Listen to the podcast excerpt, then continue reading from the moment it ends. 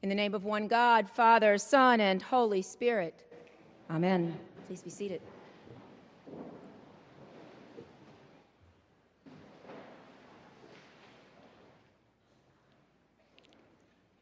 Looking out on all of the baptismal candidates, I am reminded of the very first Easter vigil that I ever went to. It also happened to be the very first Easter vigil that I preached. I served as a second year seminarian in, uh, at Christ Church in Rockville, Maryland, which is just outside of the DC Beltway, so a very large church. I had been well prepped, I thought, on what was going to happen at this service, and I kind of thought, well, I'm a seminarian, I'm probably just preaching, I can, I can do this. And so I was a little surprised when 10 minutes before the service, the acolyte director came to me and said, The rector would like for you to carry the paschal candle in singing the light of Christ. Well, you all gathered here, every single one of you, whether you've ever been in an Episcopal church or you're not, you have not, know more about what that instruction was than I did at the time. Because remember, first Easter vigil ever. And so I got a very quick lesson on it's you sing the light of Christ, this is the tune, then you go up a step, and you know, by the way, oh, you're lighting people's candles as you walk with this huge thing. Anyway, that was a little bit terrifying, I have to say. But no one mentioned in those instructions that I would actually be following the thurifer who would be billowing incense into my face. Because had they mentioned that, I would have said, not a great idea for an asthmatic who didn't think she would need her inhaler in her vestment pocket tonight. That entrance happened just about as you might imagine it did.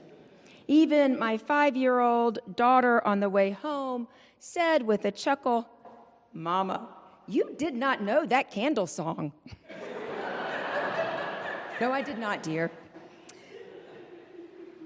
But that, my friends, was just the beginning of my struggles amidst the 350 people gathered there, which I thought pretty much to witness my mortification, but I'm sure they were there to witness God, I mean, to witness the resurrection.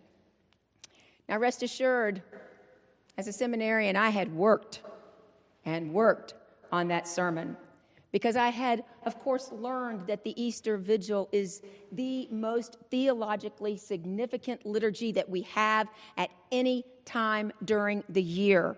Plus, there were 10 baptismal candidates, and I wanted to preach it, right? I wanted to bring it home. So, I took to the pulpit praying mightily for redemption. Immediately, though, my hopes were dashed. I felt like I was in a very dark room, groping on the wall for a light switch. I couldn't find my timing because I might mention those baptismal candidates, every single one of them was an infant. An infant. Now, at this hour of the night, we would expect our infants to be well asleep. And that might be the case had we not just thrown on all the lights and played the organ to the fullness of its glory, in which we woke up those beautiful sleeping babies. No offense, organist, by any means whatsoever. But within my line of sight, there were rows upon rows that stretched halfway back the nave, all with families trying to keep their distressed infant from disturbing the sermon. And so, each row became like an assembly line of diapers and pacifiers and, and little snacks, and, and even the babies themselves were being passed up and down. I wasn't as, as, as experienced as I am now. Well, you know, we'd get on with those things. Then I was like, oh my goodness. I preached that well crafted text, but honest to goodness, even I couldn't understand what it meant because it felt so disjointed. I felt my delivery was abysmal. As I drove home that night after my young critic in the back seat fell asleep in her car seat, I was relentless on myself. I confessed to God with tears how sorry I was that I had failed. I was beside myself to have been given such an important sermon to preach and to have blown it so thoroughly. The next morning, Easter Day, I was at coffee hour and a young woman in her late 20s came up to me and she said, Your sermon last night. And I was in, within a hair's breadth of saying, I know, it was wretched. When she broke her pause and said, Changed my life. I've been really suffering. And your words healed something very broken in me. That was the night when I learned that God works through us, even on our worst days. God prevails. And that, my friends, is the story of the Easter Vigil. This is the night of great paradox. This is the night when the paradox of God's people walking through water on dry land heralds for us that the waters of oppression and slavery will be parted and God's people will be liberated.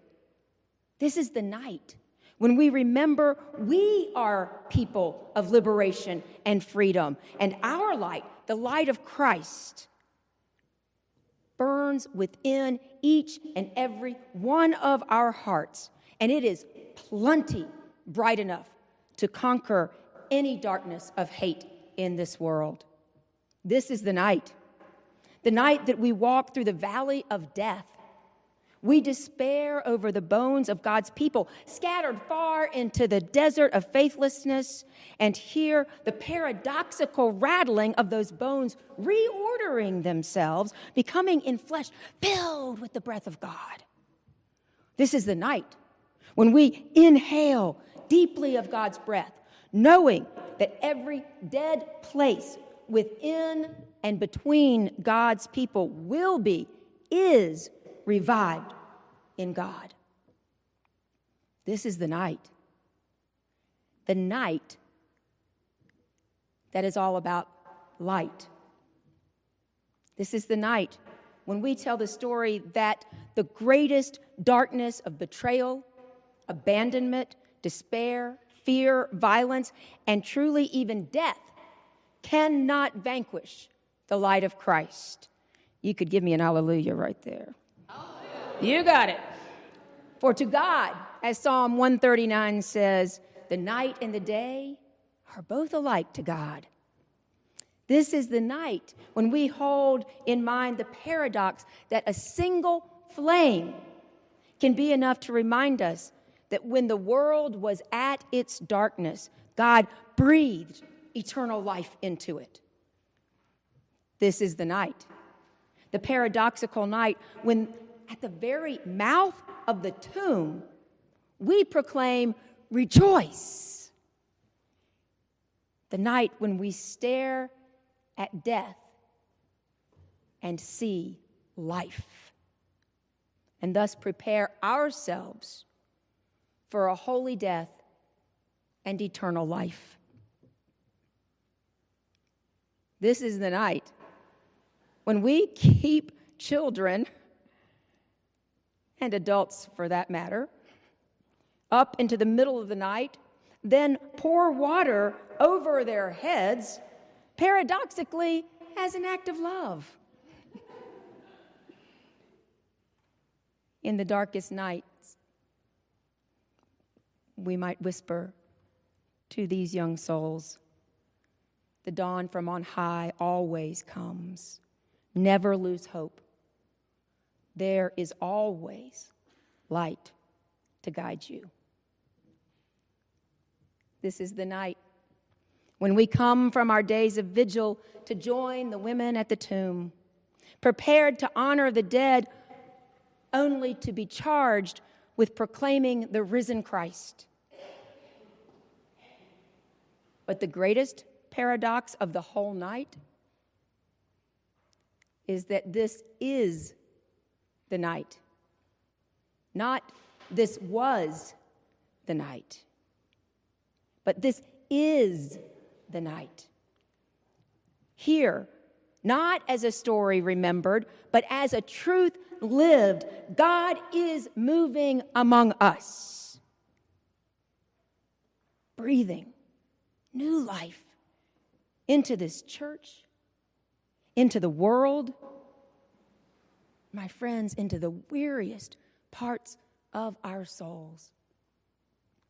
We are alive in Christ Jesus. And even in our darkest hours, even staring into the tomb like darkness this world can bring to our souls, even on our worst days, God never abandons us. We are constantly, throughout our lives, dying to self and being reborn in Christ. This is the night. Rejoice, my friends, and proclaim with the very breath of God Alleluia! Christ is risen. Is risen Alleluia. Alleluia! Christ is risen. And we love threes. Hallelujah! Christ is risen. Thanks be to God.